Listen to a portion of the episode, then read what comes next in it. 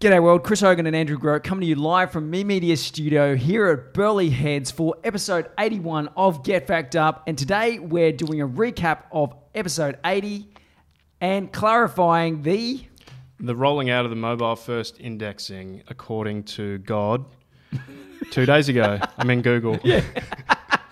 Google God. Cool. So last week we released an episode which basically had people really quietly pooing them pants. I'm trying to put that nicely. Okay, so we had a bit of a outcry on some some of our social media channels. Uh, people saying that, wait a minute, uh, is my Google is my desktop website going to still be indexed in Google search results with this rollout of Google's mobile first indexing? And quick answer is yes, it will. You still your desktop website will still to be rep, will still be represented in Google's index, but But there's a big but. massive but. So it's not just the mobile first index that you need to be worried about here. So they've said here that there will be no advantage for websites that make it through the hoops of the mobile first indexing. But that's not to say that there isn't a massive disadvantage for people on desktop websites. So for now, you'll still be indexed if you have a desktop website, but there's more, way more ranking factors than just the way that Google's indexing. So there's time on site, number of pages viewed, uh, conversions if you have conversion tracking, there's bounce rates, there's all that that sort of stuff that Google also uses to determine where it places your website, if if anywhere. So if you have a desktop only website, none of those metrics are going to look very good because you got 65% mobile traffic and nobody on a mobile phone likes seeing a desktop only website. It's just annoying. So beyond the mobile first indexing, there's some very very big engagement ranking uh, factors that are also being used. So Telstra just released a business intelligence report for 2018, which basically described the average Australian having three internet enabled devices. 81% own a smartphone. So if your website isn't ranking well in Google, based on the Google, Google indexing uh, mobile first friendly websites, God, that was a mouthful, mobile friendly websites first, then you are potentially missing out on 81% of searches in Australia. mhm. The other ranking into factors that we just described may help, which Google says, may help even slow loading desktop only websites to rank. if by some miracle that you still get good engagement metrics with a desktop only website. Yes. So the the interesting thing um, that they mentioned here too is there's not going to be two different um, indexing algorithms anymore.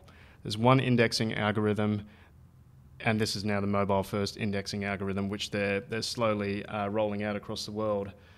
Now it's not going to independently look for desktop websites anymore, is what that means. So if if you don't, it, it's the the uh, the indexing bot is called the smartphone Google bot now, and uh, that's basically looking at your website as a phone. Is, a, is the best way to, to describe it. So it's a bot that looks at your website as a phone, and if you don't have what it deems to be a mobile website, then it's not going to be too happy about that for one. But it will still it will still index it. Yep. Furthermore, if you have a separate website for a mobile that's restrictive, then that's the only thing that's going to be indexed. If um, if when someone views your site on a phone, they're only getting six pages as opposed to 200 pages on the desktop, then it's only going to index those six pages moving forward. So that's something you have to be aware of. Do you have a restrictive mobile experience as well? So the simplest way to think about this is act as if your user acts. Always think like your user. If your user is predominantly Yeah, phone. smartphone, then get on your own website and try and use it from a smartphone.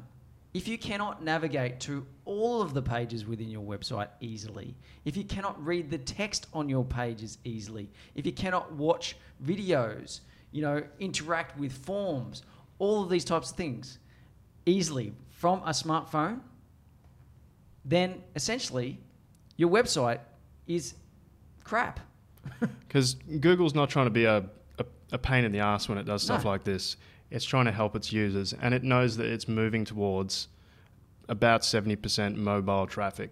Google knows this. So if Google isn't representing its users properly, then Google's not doing a good job. Google's not running its business effectively, and Google's just a business. Yeah. So they're trying to do the right thing by all their customers by serving mobile websites better.